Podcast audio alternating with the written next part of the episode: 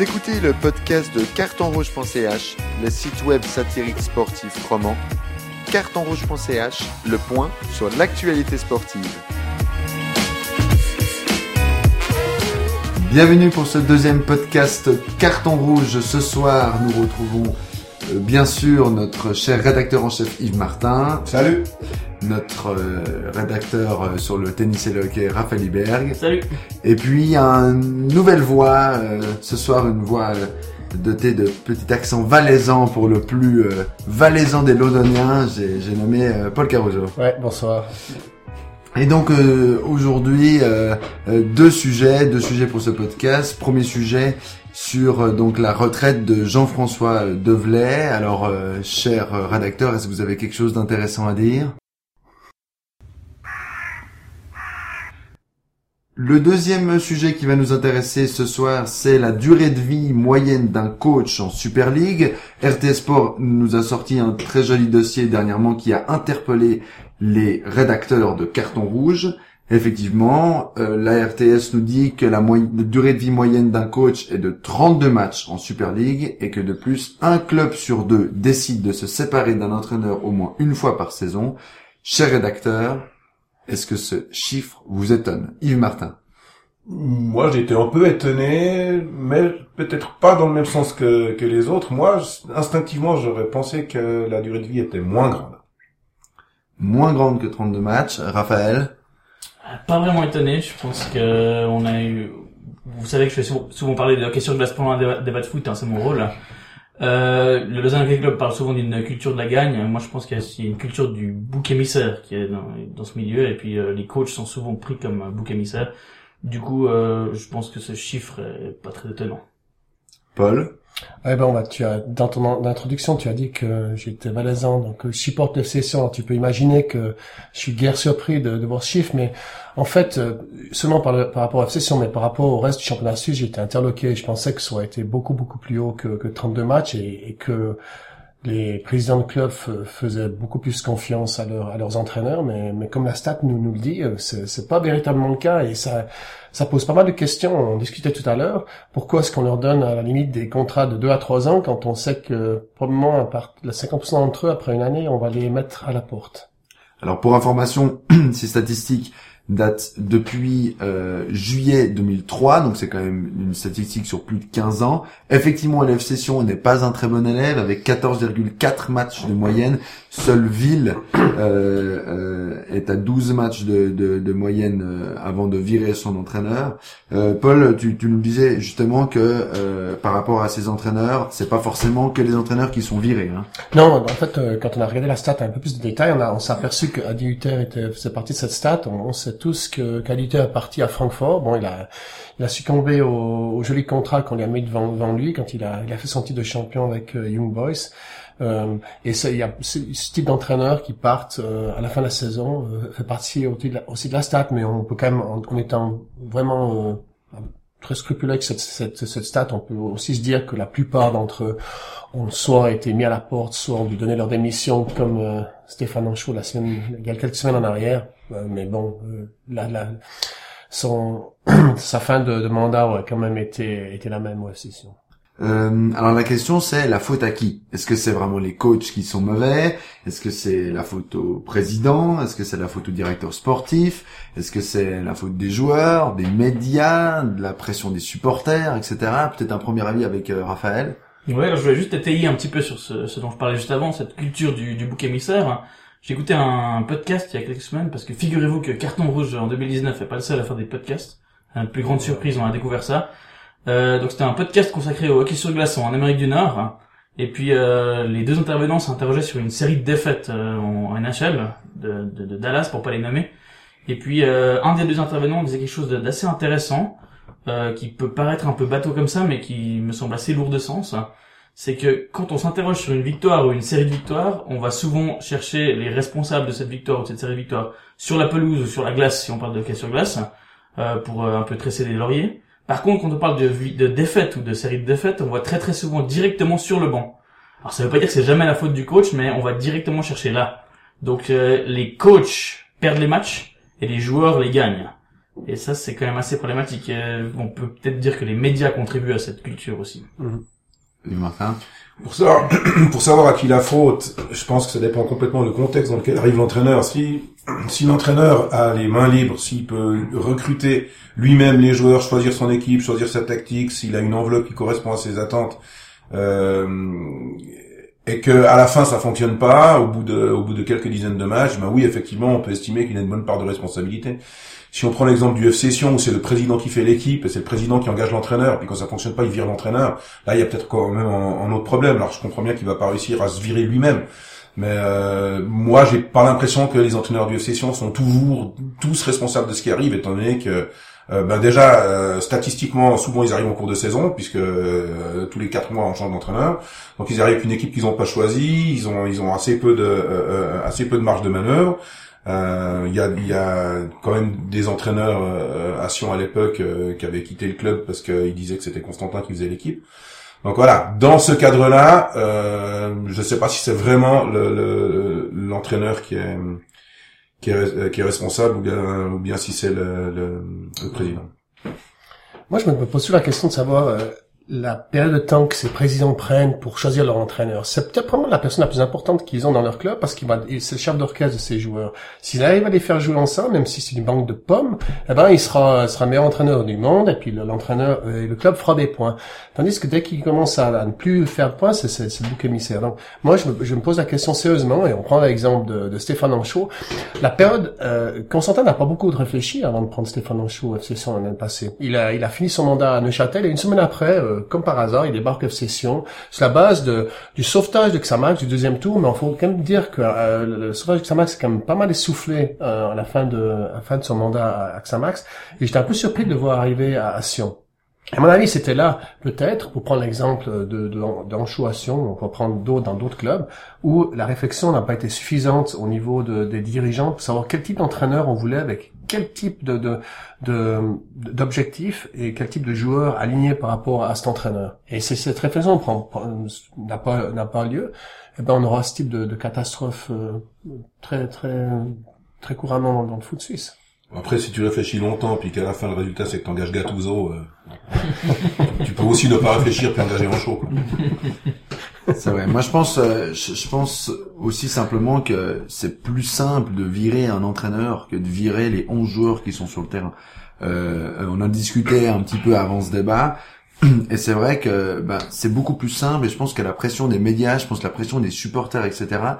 Virer un entraîneur, ça permet un peu de remettre la jauge à zéro et de se dire, ben, on verra. Au pire, s'il y a une défaite, ben, c'est pas grave parce que c'est le nouvel entraîneur et puis il est en train de mettre son équipe en place, etc. Alors que si c'est déjà la cinquième défaite de suite avec le même entraîneur, les gens ils veulent une réaction, ils veulent quelque chose, ils veulent que quelque chose change et le plus simple, ben pour un club, c'est de se dire, ben, on vire l'entraîneur et comme ça c'est bon. Euh, après c'est assez, enfin, est-ce que c'est une bonne idée ou pas Ça on y reviendra un petit peu plus tard, mais mais je pense que c'est simplement ils, ils ont besoin d'un changement et puis enfin ben, c'est sur lui que ça tombe. Yves Martin?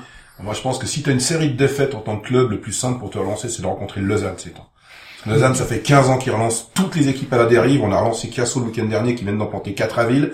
Donc moi je te dis, hein, Christian, la prochaine fois, il virer ton entraîneur, fais, tu fais un match contre Lausanne, c'est bon, pas de problème, on relance ton équipe, comme ça tu peux le garder quelques matchs de plus.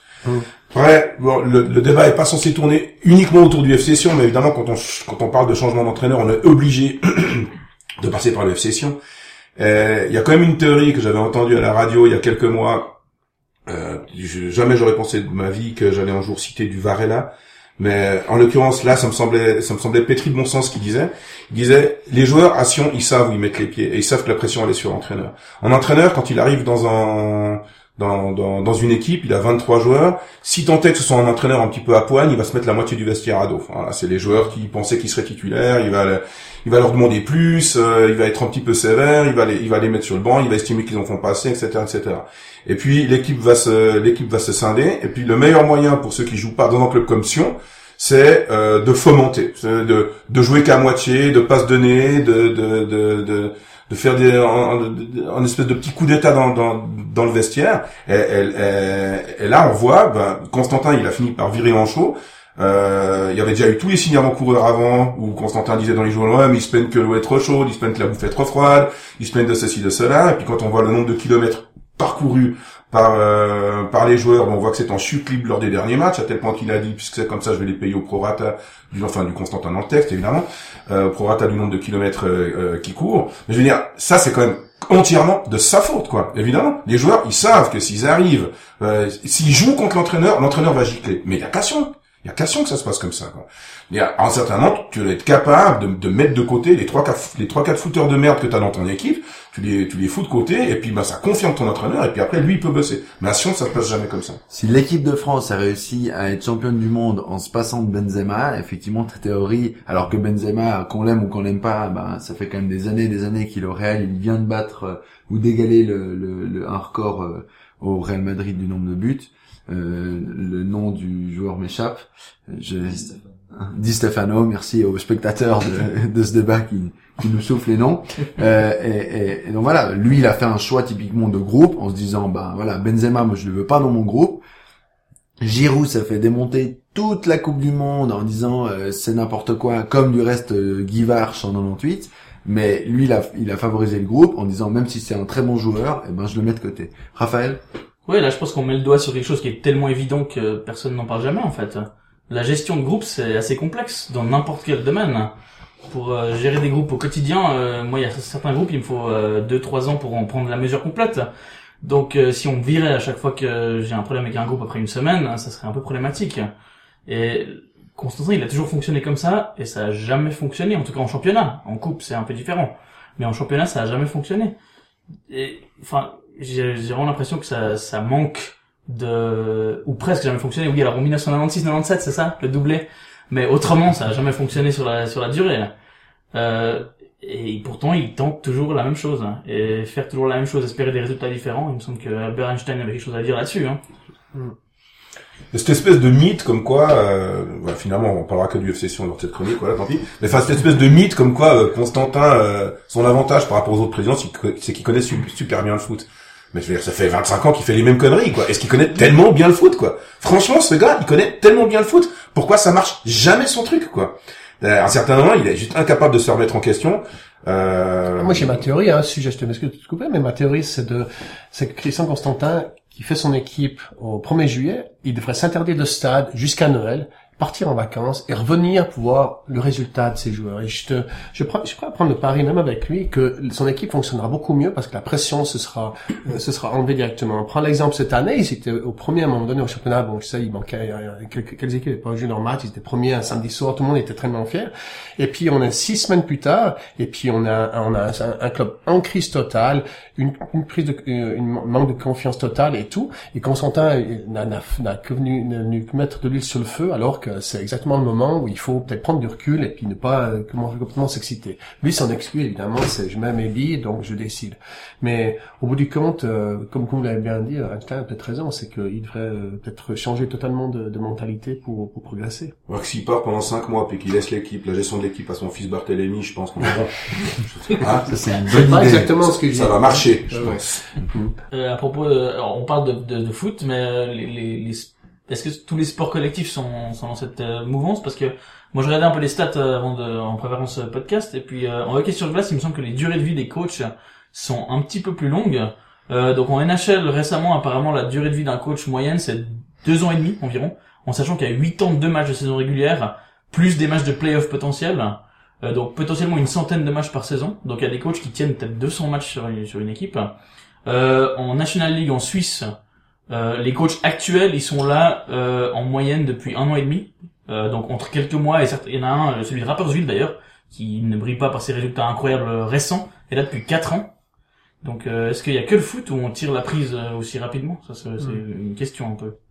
Ben, ça serait intéressant, euh, effectivement intéressant parce que peut-être que dans d'autres pays on peut dire oui il y a le foot parce que c'est le foot le sport roi et puis c'est au foot qu'il y a du pognon puis de la pression mais avec le hockey sur glace en Suisse ça tient pas parce que le hockey sur glace c'est pas loin d'être le premier sport du pays donc euh, en termes d'exposition médiatique de pression et de pognon euh, ça ça tient pas est-ce qu'il y a une culture euh, je sais pas faudrait demander à Constantin hein, ceci dit hein, parce que voilà enfin lui il à quelque part il doit pouvoir il doit pouvoir euh, un petit peu expliquer ça Mais je pense qu'il y a aussi en, en- en foot, euh, enfin on va me dire que ok c'est pareil, mais j'ai un peu l'impression qu'en foot il y a vraiment possibilité de faire vraiment des matchs complètement à côté les matchs où d'un coup ils, ils perdent, euh, enfin une, une série. ils- il y a plusieurs matchs de suite où ils font vraiment n'importe quoi, où d'un coup l'équipe déjoue complètement. Puis ça, c'est le sport qui fait que ben ça change beaucoup. Après, ils sont aussi 11. euh, Là, il y a aussi des, des, des blocs, ça tourne euh, au hockey sur glace. La gestion est différente. Euh, Est-ce que, ben, évidemment, il y a des équipes qui sont plutôt défensives, des équipes qui attaquent plutôt, mais j'ai j'ai l'impression qu'il y a moins. euh, je dis peut-être une énorme connerie, mais j'ai l'impression que euh, on, il est moins médiatisé en tout cas, Mm. le- le- l'entraîneur, et puis que il n'y a pas d'un coup un mec comme Guardiola ou des Mourinho où les gars ils sont presque plus connus que certains de leurs joueurs. Euh, alors après, moi je suis pas forcément euh, en NHL, il y a aussi euh, bah, des conférences de presse, etc. Puis c'est peut-être des mecs qui sont hyper connus, mais j'ai l'impression qu'ils sont plus en retrait en tout cas que dans le football. Et ben du coup, ben comme ils sont plus en retrait, on sait très bien que c'est pas parce que tu vires un gars que ça va tout changer. Moi, je me posais la question euh, quand, tu, tu développes ton argument, c'est est-ce que les présidents, ils n'ont pas tendance à mettre la tête sous l'eau à leur entraîneur assez rapidement au lieu de les soutenir, au lieu d'aller peut-être leur, de remettre leur, leur, leur appui en disant peut-être que il n'a pas l'attente, euh, il, a- il voit pas sur le terrain ce qu'il veut des joueurs, et puis que le- l'entraîneur, il fait tout ce qu'il peut avec ce qu'il a sous, sous la main. Euh, en parallèle à, à ce point, euh, regardez ce qui s'est passé au Bayern Munich ces, ces dernières semaines. Euh, ça, ça se remontait depuis, depuis bien longtemps. Euh, Niko Kovac, qui était un, qui, est- qui était champion d'Allemagne la saison passée avec le Bayern, il s'est fait virer comme un malpropre après quelques, quelques journées par son directoire qui supportait plus euh, son comportement, qui supportait plus la façon de jouer, alors que le directeur n'a rien fait pour améliorer l'équipe. Il joue une équipe un peu vieillissante et c'est pas du tout, euh, euh, en, en l'occurrence, la, la, la faute de, Kovac pour ce qui est arrivé sur le terrain au Bayern, mais c'est un peu bouc émissaire. Euh, dernièrement, dans une interview, euh, Ludovic Magnin à, à Zurich euh, soulignait la, la bonne entente qu'il avait avec son président, euh, qui euh, lui manifestait sa confiance même dans les moments compliqués. Et Dieu sait s'ils en, en ont passé quelques-uns. Euh, et lui, effectivement, ça a l'air, ça a l'air d'être parti pour durer, même s'il y a des turbulences. Donc c'est peut-être pas complètement inhérent au foot. Enfin, il y a aussi des guirous au foot, quoi, qui prouvent que c'est possible de, de, de- voilà, il n'y a pas que, il y a pas que, il y a pas que Del Courto. euh. Après, euh, après- le- en Angleterre, le rôle de l'entraîneur, euh, quand il est à la fois entraîneur-manager, est Mhm. peut-être un petit peu différent. Euh, que, euh, que que en Suisse et puis c'est vrai que Giroud c'était aussi un coach qui faisait un peu tout euh, voilà c'était presque avait presque coach président euh, euh, concierge euh, mais bon comme quoi c'est pas euh, c'est pas constitutif du foot de virer son entraîneur tous les 15 matchs. Bon après on a peut-être euh, on a parlé des médias mais il y a quelque chose qui est un peu aussi derrière les médias c'est la vox populi en fait on va parler des gens. Et puis Kovac j'ai l'impression que le, les supporters derrière le Bayern étaient vraiment très contents qu'il se fasse virer et ils pensaient presque que c'était un peu tard. Et ça me fait penser à un autre exemple très très près de chez nous euh, au Lausanne Club Heinz Sellers il y a quelques saisons c'était en 2016 ou 17 qui s'est fait virer euh, c'était plus par rapport à la qualité du jeu qui plaisait pas au public euh, euh, que au résultat en soi. Et souvent, les, des, en, hockey sur glace en tout cas, des coachs comme, comme Heinz Sellers, Heinz Sellers ou bien euh, ou bien Jalonen à Berne ou même encore Peltonen au LHC, ils peuvent parfois menacer parce qu'ils ont des systèmes très très cadrants Mm. et potentiellement très chiants pour le public et pour les joueurs un peu créatifs dans l'équipe. Et des fois, ça se retourne contre eux. C'est pas de l'incompétence ou de, mais des fois, ça s'use après, avec le temps. Moi, je rebondis sur ce que sur ce que tu sur ce que tu dis dans le sens où peut-être la différence au- dans un sport comme la NHL où tu donnais des stats où il reste beaucoup plus longtemps, c'est la pression, pas forcément que mettent les dirigeants, etc., mais la pression que met le public. C'est-à-dire que quand tu es dans un stade de, de Super League, bon, il n'y a pas forcément beaucoup de monde, mais disons, ou dans dans d'autres pays, etc., quand euh, derrière euh, derrière un club de football, il y a vraiment des gens qui sont là, qui attendent des résultats, etc. Euh, pour avoir voi- vu un match de NHL, les gens qui sont dans le public, ils sont vachement plus intéressés par le troisième goal parce qu'ils vont avoir des chicken wings gratuits que par vraiment le résultat. Pour là-bas, c'est une espèce de divertissement. Alors évidemment, il y a des gens qui décortiquent le hockey, qui sont beaucoup plus sur la technique des joueurs, etc. Voilà, mais il y a moins ce truc où euh, ouais, ils sont nuls euh, après 2 grammes euh, à la Feldschlossen. Euh, ouais, faut virer ce con de gars machin, je sais pas quoi. Et puis il y a pas forcément ça quoi. Puis du coup, ben c'est pas forcément relayé. Il y a plus des analyses. J'ai l'impression quand j'écoute des émissions sur la NHL, sur la technique, sur les tactiques, sur les des, des palettes où ils analysent ça plutôt que est-ce que Guardiola il a changé de cravate euh, ou des choses comme ça. Enfin, c'est moins pipolisé quoi. Le, le, le, monde hockey. Paul Ouais, mais je, je, je, je pense ça parce que Raphaël disait avant, voilà, sur la qualité du jeu et puis le, le- les, les victoires euh, de- des équipes. Mais j'ai un peu l'impression que les supporters euh, des clubs, ils peuvent, ils s'en foutent à la limite de la qualité dégueulasse du, jeu tant qu'ils ramènent leurs trois points à la maison. Et c'est ce qu'on a vu. Je, reviens sur l'exemple des sessions, mais le, le session, les sept premiers matchs, c'était dégueulasse ce qui était présenté. Mais vu qu'ils gagnaient, puis vu que c'était des bons résultats, les supporters étaient aux, aux anges. Euh, moi, je trouve que à long terme, euh, la qualité doit être là, sinon euh, les, les supporters vont, vont, vont, quitter la, vont quitter le- les gradins. Et au bout du compte, euh, il va servir à l'entraîneur. Mais, mais c'est plutôt du long terme. À court terme, peut-être pas. Alors justement, juste pour euh, nuancer ce que j'ai dit avant, il n'était pas champion suisse avec Ehlers, hein, il n'a pas été viré sur un titre, hein, Heinz Ehlers. Il était viré alors qu'ils ont juste raté les playoffs, hein, euh, mais avec une équipe qui n'était pas bâtie pour le titre du tout. Hein, donc euh, effectivement, alors tant qu'il gagnait 2-1 ou 1-0 avec un hockey très chiant, il restait. Mais euh, dès qu'il a commencé à perdre quelques matchs de 1 ou 1-0 et c'était chiant, bah Mm. là effectivement il n'a pas pu rester. Donc effectivement il faut nuancer ce que j'ai dit avant. Mm. Les supporters de Session, après sept matchs, ils étaient aux anges parce que l'équipe, elle faisait des bons résultats. Mais ils étaient aussi aux anges parce qu'ils se disaient, ah putain, on joue comme des chèvres et on est premier. Et quand ça va démarrer, quand en plus on aura le jeu, quand en plus. Sancho aura réussi à faire passer le truc, là vraiment on va tout casser. Voilà. Et puis c'est ça qui est pas, et puis Voilà. ça, ça s'est pas passé. Merci à tous euh, pour vos avis. Pour conclure ce débat, je vous propose un petit défi et je vous propose de me dire quel sera le prochain entraîneur qui sera donc viré en Super League. Je donne la parole à Yves Martin. Je pense que ce sera Fabio Celestini parce que j'aimerais bien qu'il se fasse virer deux fois. Parce que je l'aime pas. Merci. euh, C'est, j'ai beaucoup de fans euh, Yves Martin dans ce podcast. Raphaël Iberg, Alors c'est pas de la Super League, mais Vladimir Petkovic après une défaite à Gibraltar. Ça, ça ferait plaisir. Très bien. Euh, bah moi, je vais copier sur mon rédacteur en chef, je suis un, je suis un lécheur, mais Fabio Celestini va défi- définitivement se faire virer une deuxième fois cette année, vu qu'il va reprendre l'obsession sous peu. Et puis, euh, je pense que il- on pourra, on pourra même pas lui donner les pneus neige à Murat Yakin, et puis à la fin janvier, on va le, le renvoyer d'où il vient. euh, il va peut-être partir euh, faire ses classes en Espagne. Eh ben, merci beaucoup d'avoir participé à ce débat. N'hésitez pas à partager sur les réseaux sociaux. On est disponible sur SoundCloud. Et puis aussi, ce podcast est diffusé sur Spotify. Merci à tous. Au revoir. Merci, merci. Ciao. Merci d'avoir écouté le podcast de cartonrouge.ch. Retrouvez-nous sur notre site web, Facebook, Twitter ou Instagram. Si vous avez aimé ce podcast, n'hésitez pas à le partager et proposez-nous en commentaire le sujet de notre prochain débat.